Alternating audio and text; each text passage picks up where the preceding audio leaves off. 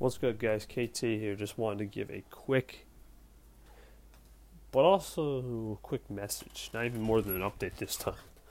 And the one thing I've been learning here, actually, two things I've been learning. There's two episodes coming out today. First time in a long time.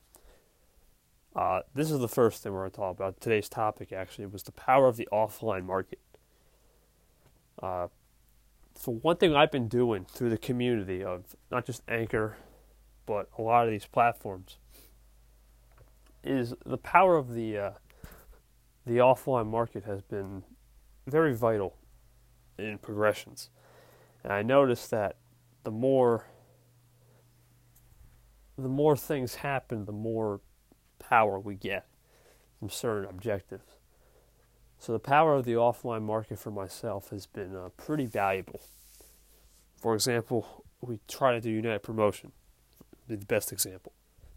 Sure, we promote online, and sure we promote online as an Instagram, and we promote in house and, and all that. But we've been doing some other things in the offline world, finding apps of networking apps, and actually, there's only three places we've gotten uh, features from. We've gotten it from Instagram, Shapr, and then the other the other site that really I don't use a lot but I do use Twitter. I actually have got a two or three from Twitter in the beginning. And the offline market to me is something we've we've developed and we're going to be expanding. Right now we're just on Instagram mainly for content.